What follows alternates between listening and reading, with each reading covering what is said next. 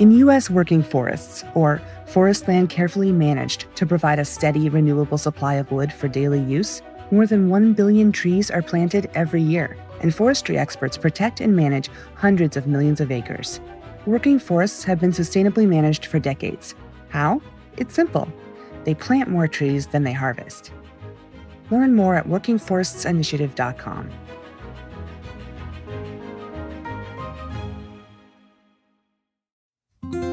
Support for this show comes from Sylvan Learning. When children love learning, they can tackle any challenge life throws at them. Sylvan's Insight Assessment can help you determine if your child is ready for what's ahead.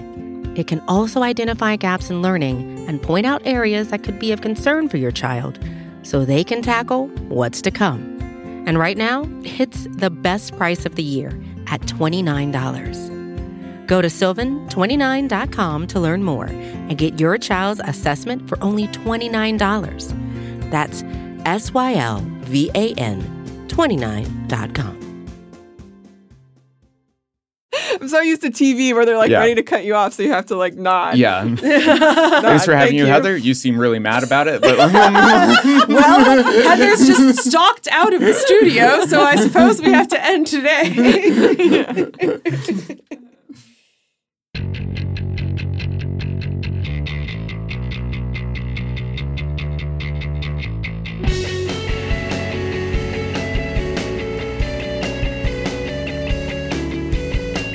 hello and welcome to another episode of The Weeds. I'm your host, Dylan Matthews, and today I am joined by my regular co host, Dara Lind, Hello. and the Washington Post editorial writer, Heather Long.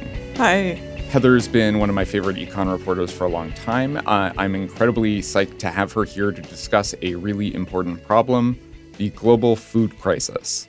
You may have heard that the Russia Ukraine war is causing a large scale disruption to global food markets, uh, particularly in grain, but also in things like fertilizer.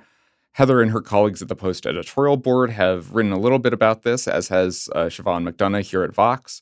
We'll link both of them in the show notes. But first, we wanted to back up and explain the overall problem what the war has actually done to food markets, how it's affecting low and middle income countries, and what, if anything, can be done to fix the problem. So, Heather, can you walk me through, just sort of at a very macro level, how the war has affected food markets?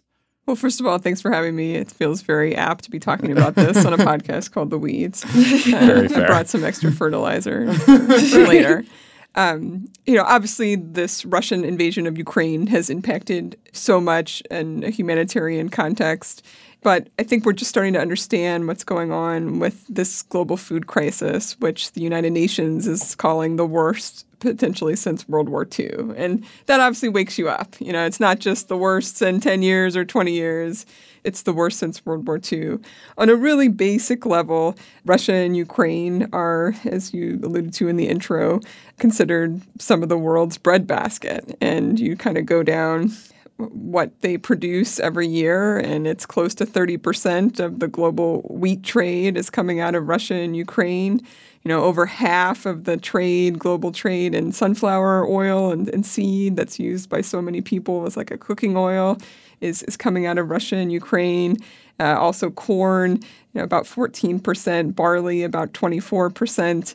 And so, to take even a little bit of what these countries are producing off of the world market is very significant. It's similar, if not worse, than what we've been seeing in the energy market, where Russia was providing, depending upon where you're looking, you know, about 10% of the energy supply. You know, in this case, they're providing over 25% of you know various wheats and commodities on the agricultural side. So, you know, I think part of it too is just so much uncertainty about what's going on right now. Obviously, there's uncertainty on the ground in the loss of human life and, you know, sort of who's in control of what regions. But on the agricultural side, uh, you know, spring is obviously a, a big planting season. You know, how much is actually getting in the ground? You hear these different reports on uh, looting of, of farms or workers who can't return. Obviously, they're scared, they're nervous. Are you going to go back to the farm and, and plant right now?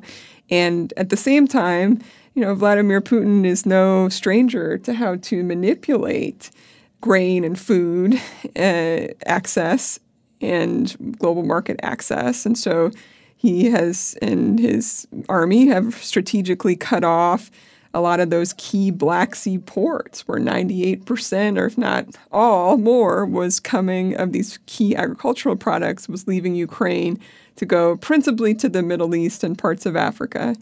So anyway, that's a long long answer to say that at least some, if not all, of this grain is not going to get out this spring. There's a huge question of how much we'll be able to get in the ground. So, how much is that going to impact us going down the road? And then on top of that is Russia itself and kind of what's Putin's plan. We all want to get inside his mind right now. And Russia is also a major supplier of fertilizer, one of the world's key you know, fertilizer exporters. And Putin has certainly been very open about the fact that he only wants to trade with friendly nations to Russia right now. So then you've got this longer term question as you stare into sort of 2023 even you know, what's going to happen with the fertilizer? Are we going to have mm-hmm. enough to, you know, so you're already starting to see farmers in the US and Brazil and other parts of the world start to rethink what crops they want to plant this year as they're trying to adjust to all that's going on. So I'll stop there for a minute. There's a lot more to say, but I think that gives us a little bit to chew on right now. So we're talking about things on a few different timescales. Obviously, there's like the war in Ukraine has now probably been a disruption for like three months at this point, say, probably a little less than that. But that's intersecting, as you were explaining, Heather, with the planting season. And of course, it also, as we've learned over the last couple of years, takes time to transport goods from one place to another. So, like, what phase of the kind of farm to table, if you will, how far down the chain are these disruptions that are that are now a few months old really reaching? And like to what extent is what we're seeing right now the result of this ongoing crisis versus you know something that was already a problem even before this march that people are now worried that the ceiling for how bad it could get has just shot up a whole bunch? Yeah that's a really good point.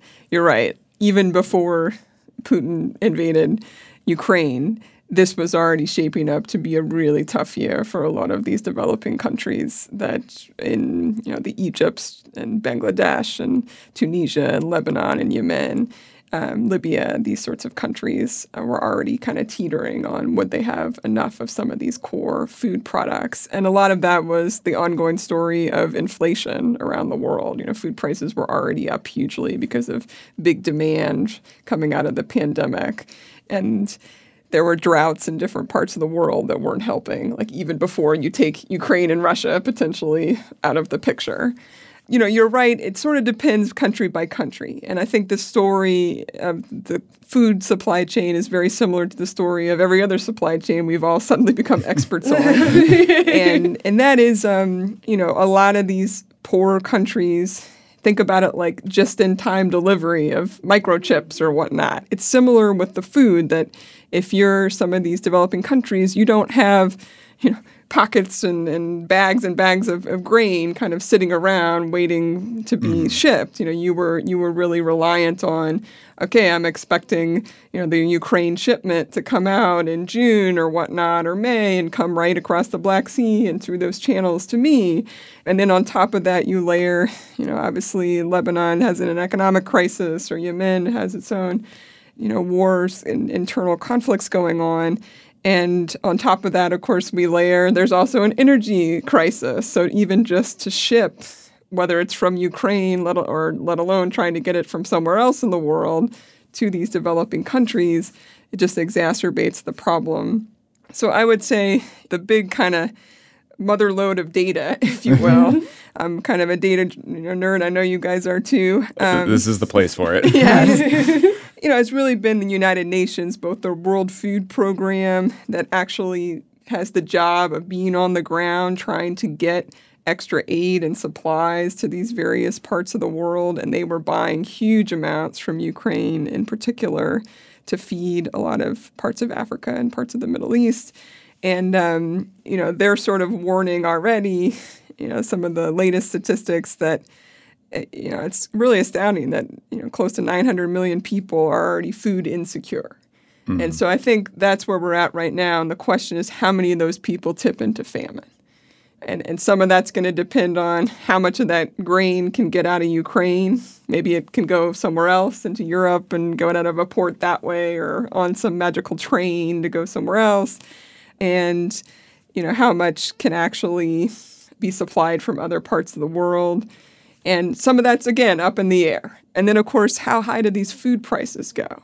because the U.S. and other nations have been trying to step in with, you know, and give them some credit with a, with some more aid, some more money and financial aid to say, okay, you know, we recognize there's a problem here. We recognize a lot of these countries are going to have to buy more food on the world market, and now it costs, you know, 10, if not 20 percent more. But again, is that going to be enough to ship something from Brazil all the way over to Yemen or Libya? And I think all this stuff is literally being kind of debated right now.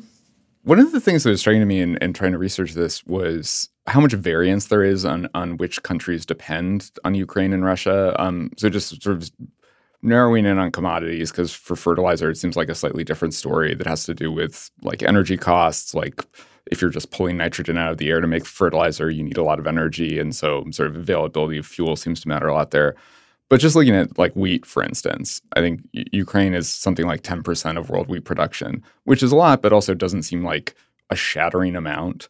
But if you go through the Food and Agricultural Organization's like list, there are some countries where it's like almost everything. In Eritrea, uh, Ukraine, and Russia make up basically 100% of their wheat imports.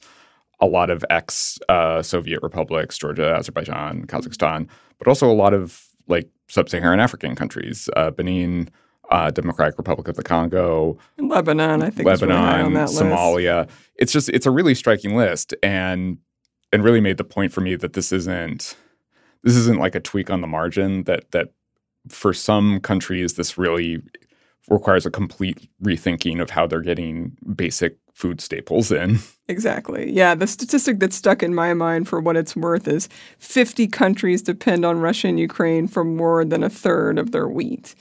Um, and so, you know, you're right. Some of them are even higher, as right, you just right. outlined. You know, how are you going to change 90% plus of your supply chain overnight? Um, and maybe in if if you're a friendly country like Armenia or, or Kazakhstan, you're still getting your wheat from Russia and you'll be okay. But Somalia, may, maybe less so.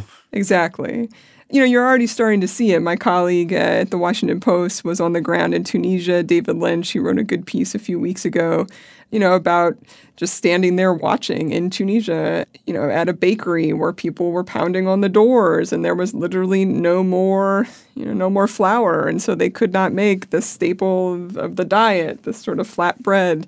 Um, let alone make any, you know, croissants or anything yeah. more exotic. like even just to make kind of the basics, they were already, you know, would shut down for several days. And, you know, you're starting to see riots across the world in places like Peru or Sri Lanka.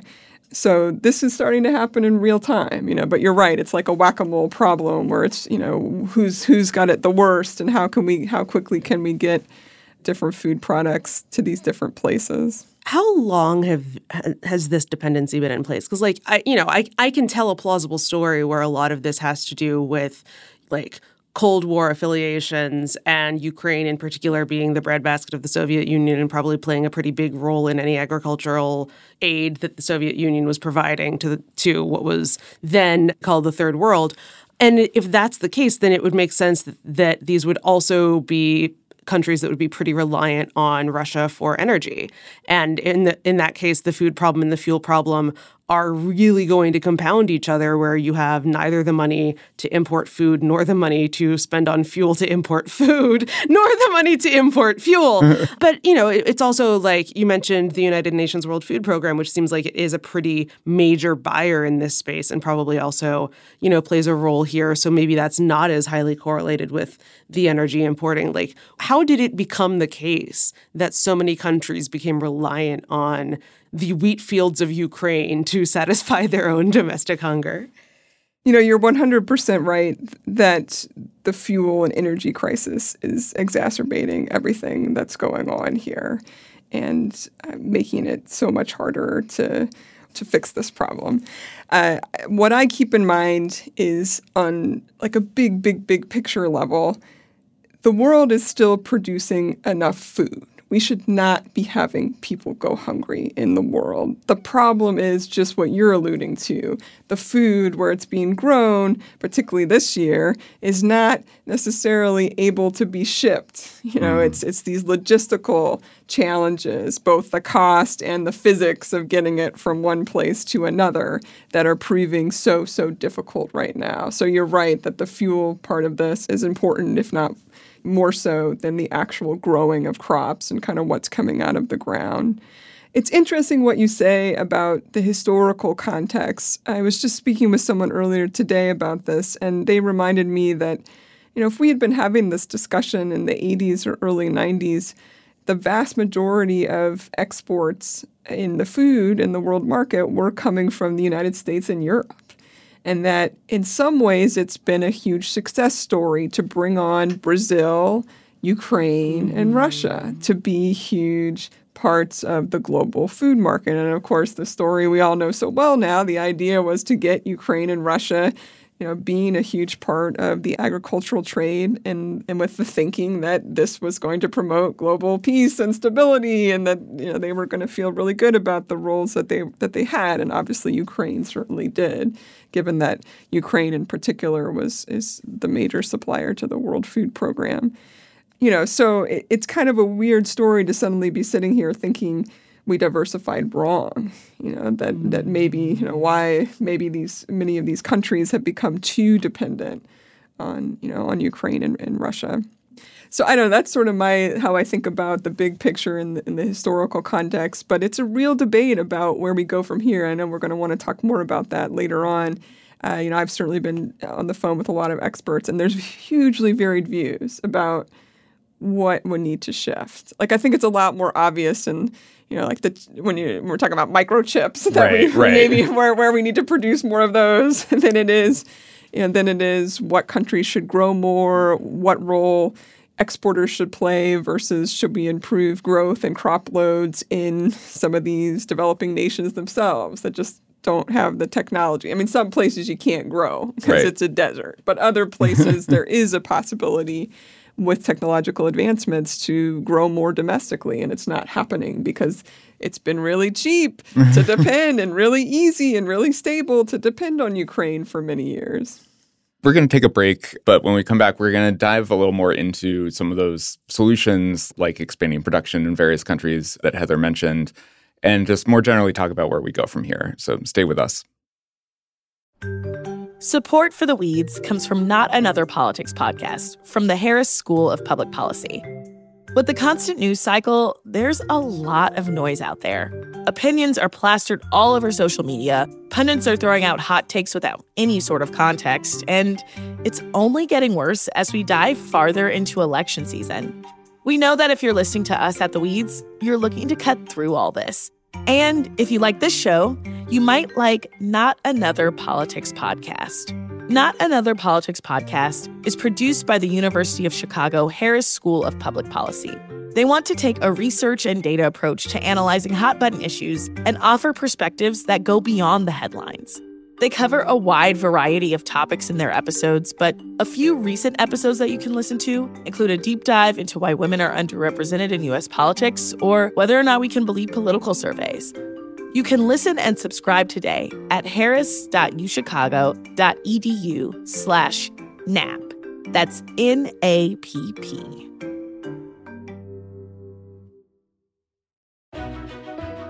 In U.S. working forests, or forest land carefully managed to provide a steady, renewable supply of wood for daily use, more than 1 billion trees are planted every year, and forestry experts protect and manage hundreds of millions of acres.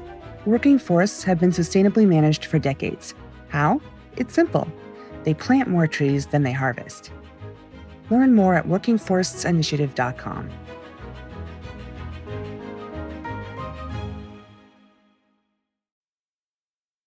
And we're back. And I'm taking us into the next segment of our conversation with Heather Long because I have a question I really wanted to ask. So, Heather, I'm so glad that you, you know, at the end of the last segment brought up the microchips comparison because that's really what I'd been thinking about when we have this conversation about supply shocks that have harmed US supply chains, you know, one obvious avenue of solution is like, well, we should be manufacturing more of that stuff here in the United States anyway so that we can be more resilient. And, you know, on the one hand, of course, that does make sense in the food context, especially because most agricultural like raw goods spoil more quickly. And so, you know, it's a much more fragile supply chain. If, you know, a small disruption can really result in like product literally rotting on container ships. But at the same time, in the context of global climate change, it doesn't exactly seem like the most resilient thing in the world to tell countries at equatorial latitudes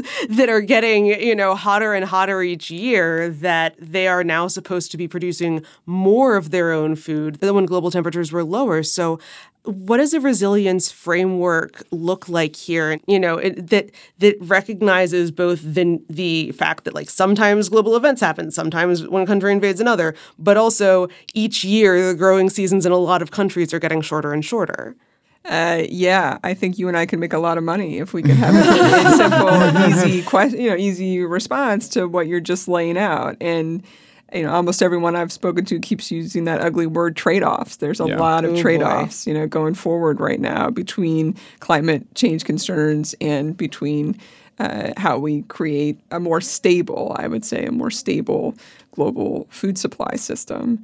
And I don't know, I'm still grappling this, with this a little bit myself you know, on the short term, obviously, we're trying to keep people from being in famine, you know, from truly, truly starvation. I, I, my generation, I think you all are pretty similar as a millennial. You know, you, we all remember those photos of the Somali right. young mm-hmm. children from the 90s. And, you know, to have feel like here we are 20 some years later, almost in the same place, you know, just feels like a huge failure as a global community.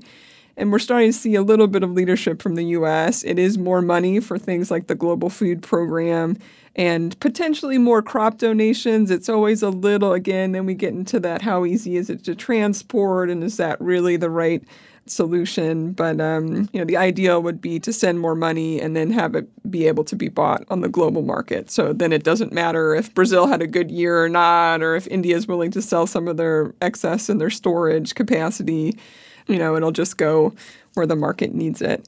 There's also some promising developments with potentially the idea, this has just surfaced in the last few days, of whether some of that Ukraine crop, if it can be harvested, could be sent to Poland or Lithuania or Romania. So to try to basically get around the Russian blockade of Ukrainian ports. I think that sounds really interesting. But again, can it happen? What are the costs? Is is being debated right now. And then I think you're right. The longer term is really, it's probably going to be a combination. Uh, some of it will be better technology in countries. There's a lot of really cool innovations with, like, I mean, I'm no farmer, but with growing in vertical greenhouses that's starting to go on, including in urban areas in the United States, but also in parts of like Dubai and parts of the Middle East. So they can, they're never going to be totally self sufficient, but they can grow more and in their areas. You know, similarly, one of the things that we haven't brought up in this discussion yet that probably should be thrown out is um, it's really going to be key what China and India do. You know, these are obviously huge populations. Particularly, China has totally reshaped the agricultural trade in the past 20 years as their population has gotten richer and they have more demand for meat and just more demand for food generally and they are not self-sufficient. You know, they're nowhere close to self-sufficient, and they have a lot of money and they buy a lot of the excess crops. Like right now, the excess U.S. corn in the last few weeks has all almost all been bought up by China, and they've been China's been accused of hoarding right now in the middle of a global food crisis. You know, but obviously, if you're China, you know you're right. thinking about we have a history in our country of moments of starvation, and we don't want to repeat this right now and so, um, especially um, when, you know, we're, yeah. we're, also still in a global pandemic, yeah. and that is causing some countries to be concerned about the stability of their, you know, hold on the population. So I think you're right. There may not be, you know, it may not be climate change realistic to have certain parts of sub Saharan Africa growing more. You know, a ton more than what they can sustain now, but it probably is realistic to have some more parts of China or India do it and if that would be a huge game changer potentially on you know on the world food supply scene I wanted to talk a bit more about sort of what the U.S. could do, just because we're uh, we're here. um, it, it, seems relevant to us, um, and we touched on sort of aid to the World Food Program, just getting more money out there to, to compensate for these rising prices. One thing that that you and your colleagues brought up in your editorial was ethanol, yeah. which I thought was really interesting. Can you can you say a bit about how that's affecting sort of the current dynamics and, and what changes to our ethanol policy could do? Exactly. That's another back to Dara's point, you know, energy versus food. Which right. one do you prioritize right now? And obviously Americans are so fixated. I can tell you what price I paid over the weekend to fill up on uh, fill up my car. You know, so the decision was made by the Biden administration to increase. Normally in the summer, you don't put as much ethanol in, in the gas, and you know there's various environmental reasons for that. And basically, they waived waived that in order to encourage more ethanol use in the gasoline supply over the summer. And so basically to make a long story short, we're going to divert a lot of, you know, corn and soy resources instead of selling it as food, we're going to divert it to become a biofuel or an mm. ethanol fuel. So, you know, the hope is that that's going to bring down a few pennies on the gas price. Realistically, at our editorial board and many other people are very skeptical at how much of an impact that's really going to have. At the same time, it is very clear it will have an impact on food supply. Some of these critical resources, particularly corn, uh, that are probably needed right now. Somebody was reminding me, a farmer friend was reminding me that corn is more fertilizer dependent than soy. Right. So you're, you know, that they're actually very worried about the future, you know, the future few next few months or next year of corn as as those other problems are coming down the way with the Russian fertilizer and whether there'd be enough fertilizer. So, you know, to put it bluntly, the Biden administration made a short-term bet here. Yeah. You know, that the oil price was more important, that the domestic situation was more important than you know, than this global situation and this, you know, I think they're hoping they can fix something in the medium term, but I, I wouldn't say that any, you know, we're, we're all still waiting for um, Cinderella to and her fairy godmother to show up and fix this. So, to what extent is this something that like we can tech our way out of. Like, I was so struck when you said that this could be the worst since World War II because the received understanding that I have as a medium to high information person who listens to what Dylan Matthews says is that in the 20th century with the Green Revolution, the world like really leveled up in terms of agricultural carrying capacity to a point where it seemed that famine had been vanquished. And that obviously, like, there are clearly non ecological reasons why things are happening right now, but like it does seem that further innovation in that space could be possible. Is this something that, like, you know, do we think that the ceiling for like another green revolution could kind of help?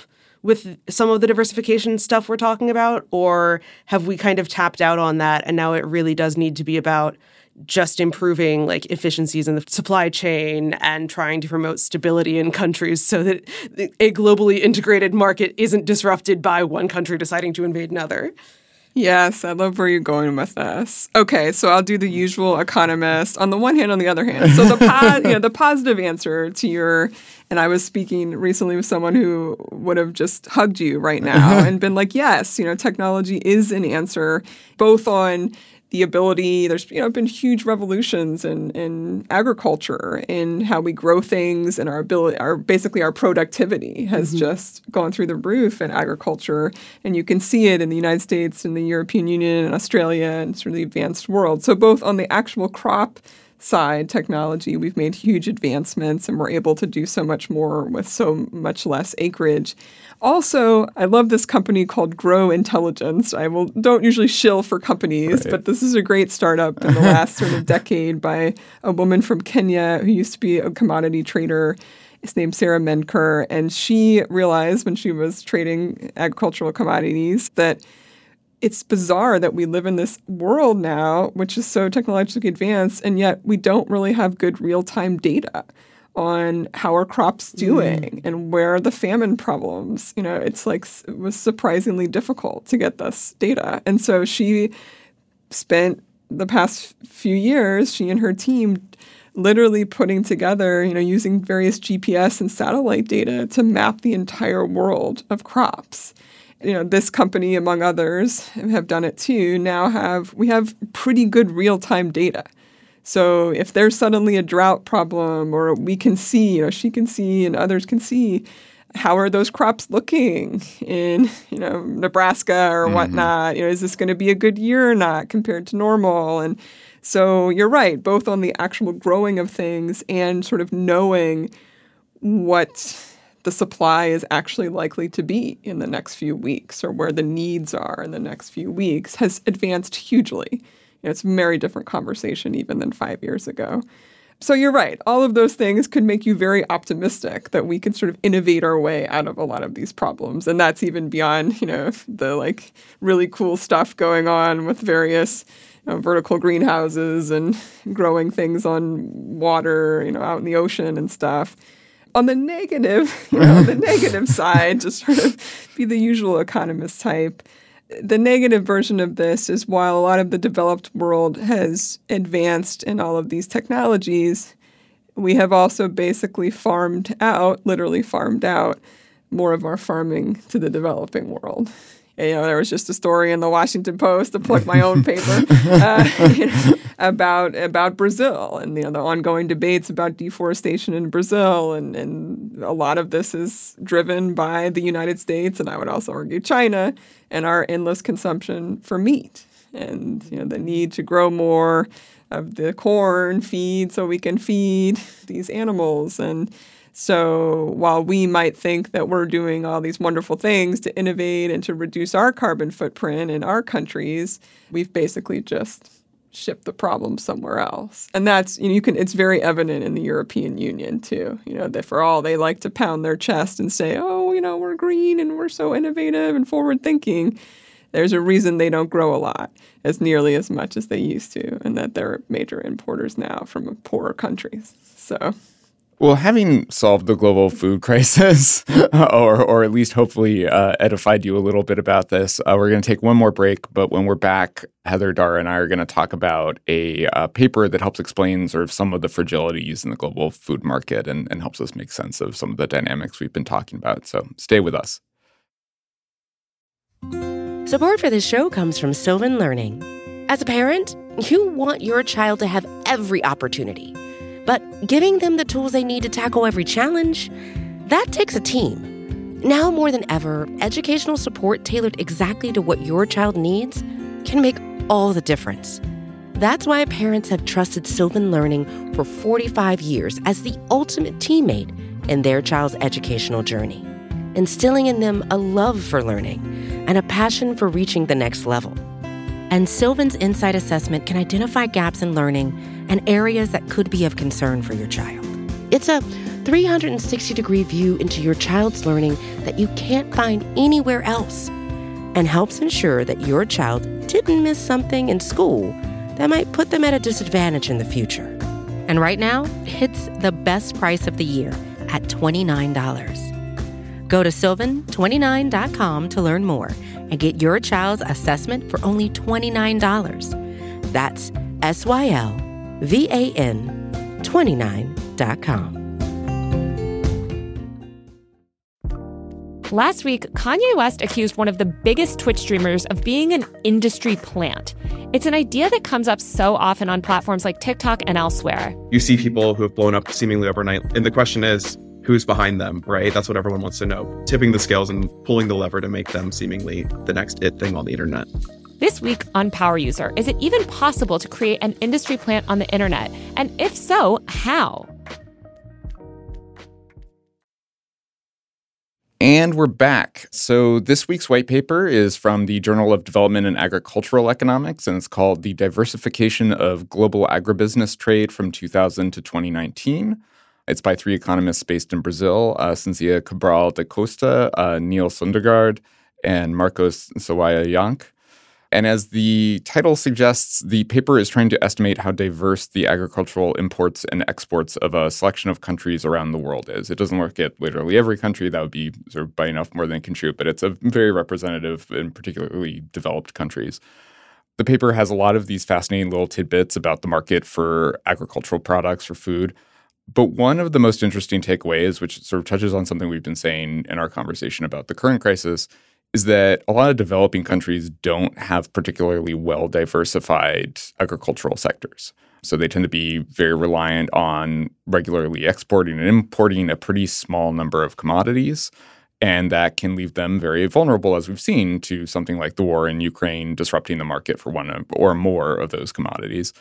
So, Heather, you recommended this paper uh, to us. What did you get from it? How has this been sort of informing how you think about the, the current situation? Yeah, I got attached to this idea about whether we need to diversify more the global food supply. And I have to give some credit to the chief economist at the United Nations World Food Program, Arif Husain, has been tweeting a lot about this. Uh, he tweeted out a great graphic that was showing, you know, seven countries make up almost 90% of global wheat exports, or um, five countries make up almost 80% of what's known as coarse grain. Four countries make up 85% of global corn exports. And it's kind of mind boggling. I mean, you yeah. think about all the discussions we've had about energy and the impact of OPEC. You know, there's more countries in OPEC mm-hmm. or in, in, that are exporting energy and oil um, than there are exporting corn and wheat.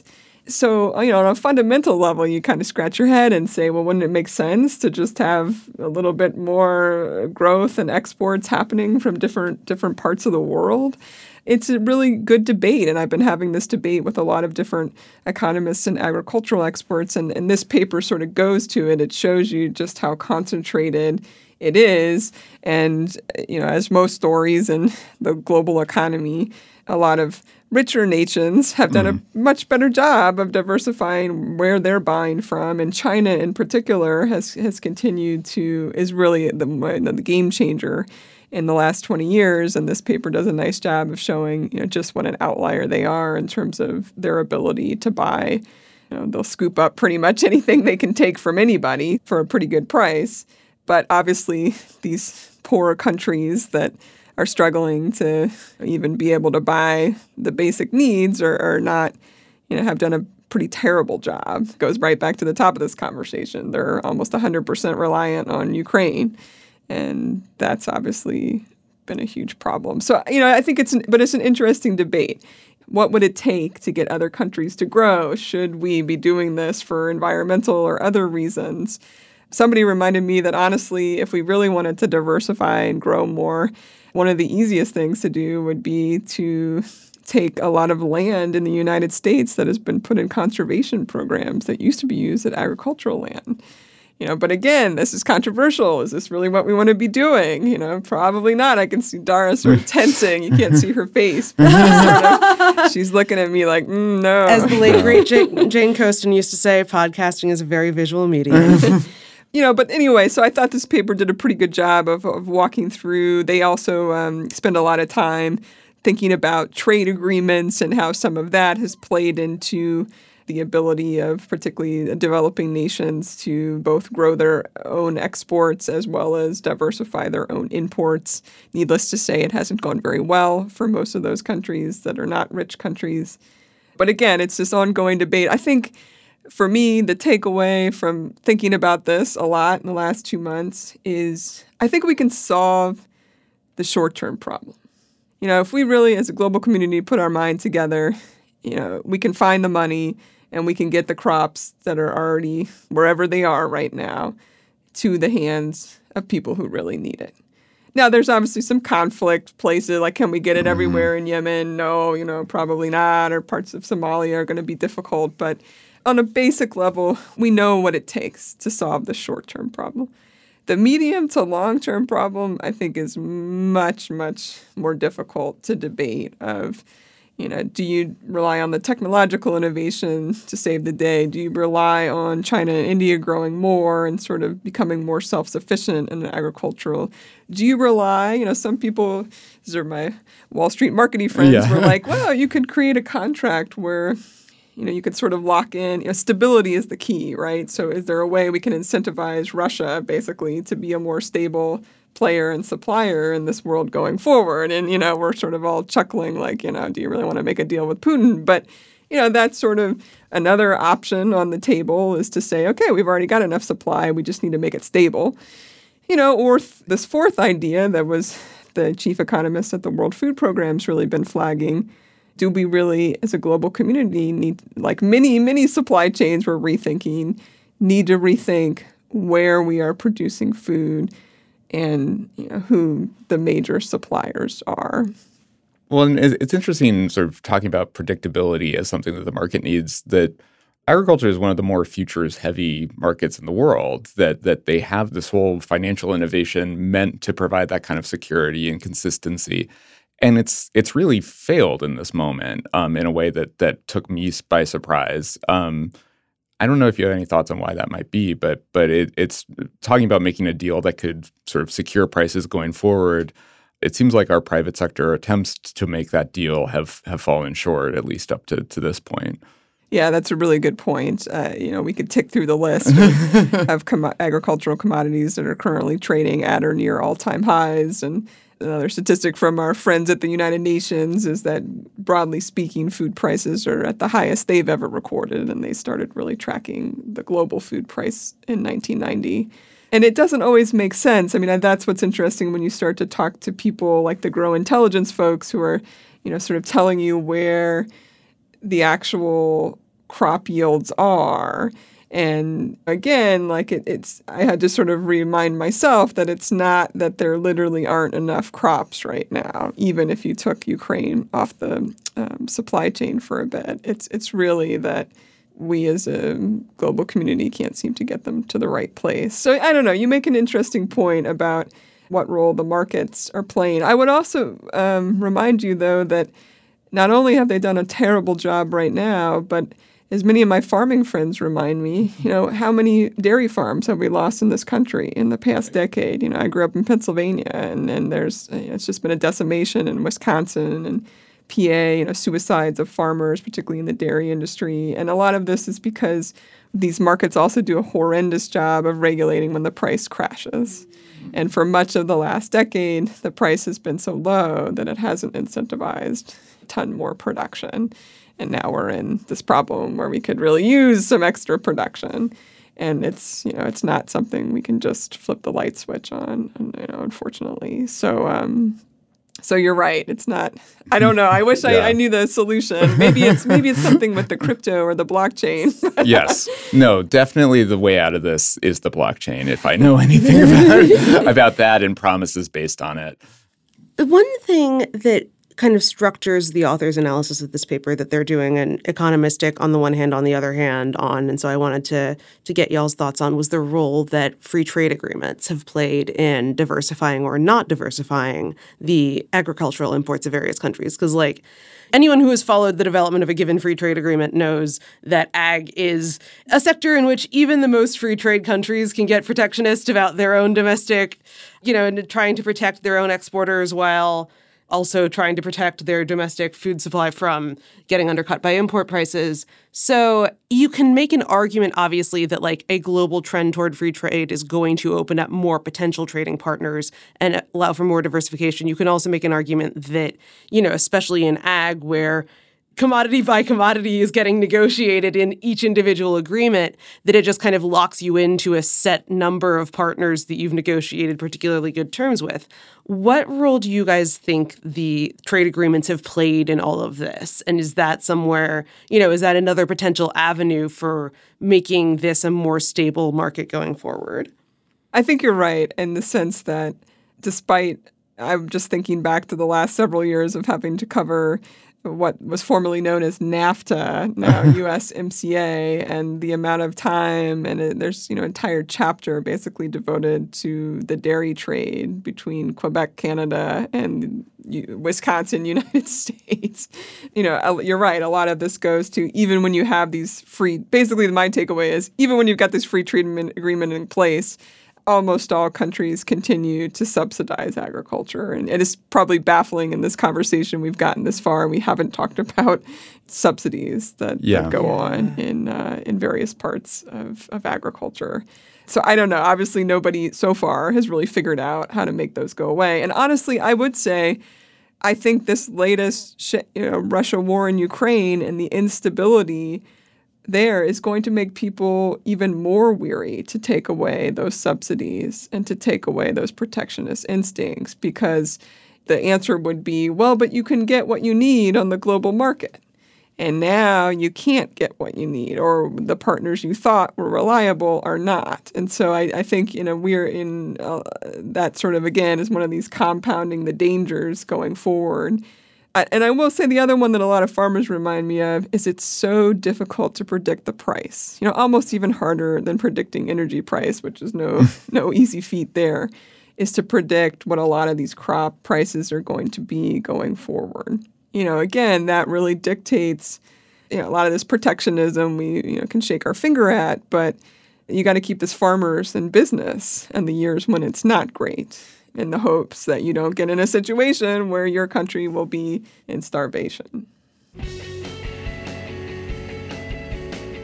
That's all for us today. Um, thank you so much to Dara Lind and Heather Long for joining the panel, especially Heather. Uh, it's great to have you on the weeds. Thanks for having me. I guess my takeaway is eat less meat. That's always my takeaway here as the radical vegetarian on the weeds. Our producer is Sofi LaLonde. Uh, Libby Nelson is our editorial advisor. Amber Hall is the deputy editorial director for Talk Podcasts, and I'm your host, Dylan Matthews. Did you know The Weeds has a newsletter?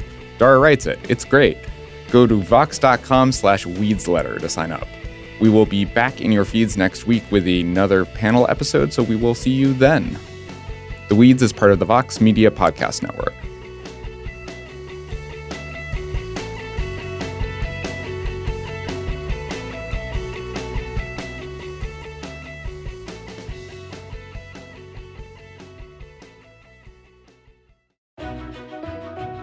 U.S. working forests, or forest land carefully managed to provide a steady, renewable supply of wood for daily use, more than 1 billion trees are planted every year, and forestry experts protect and manage hundreds of millions of acres.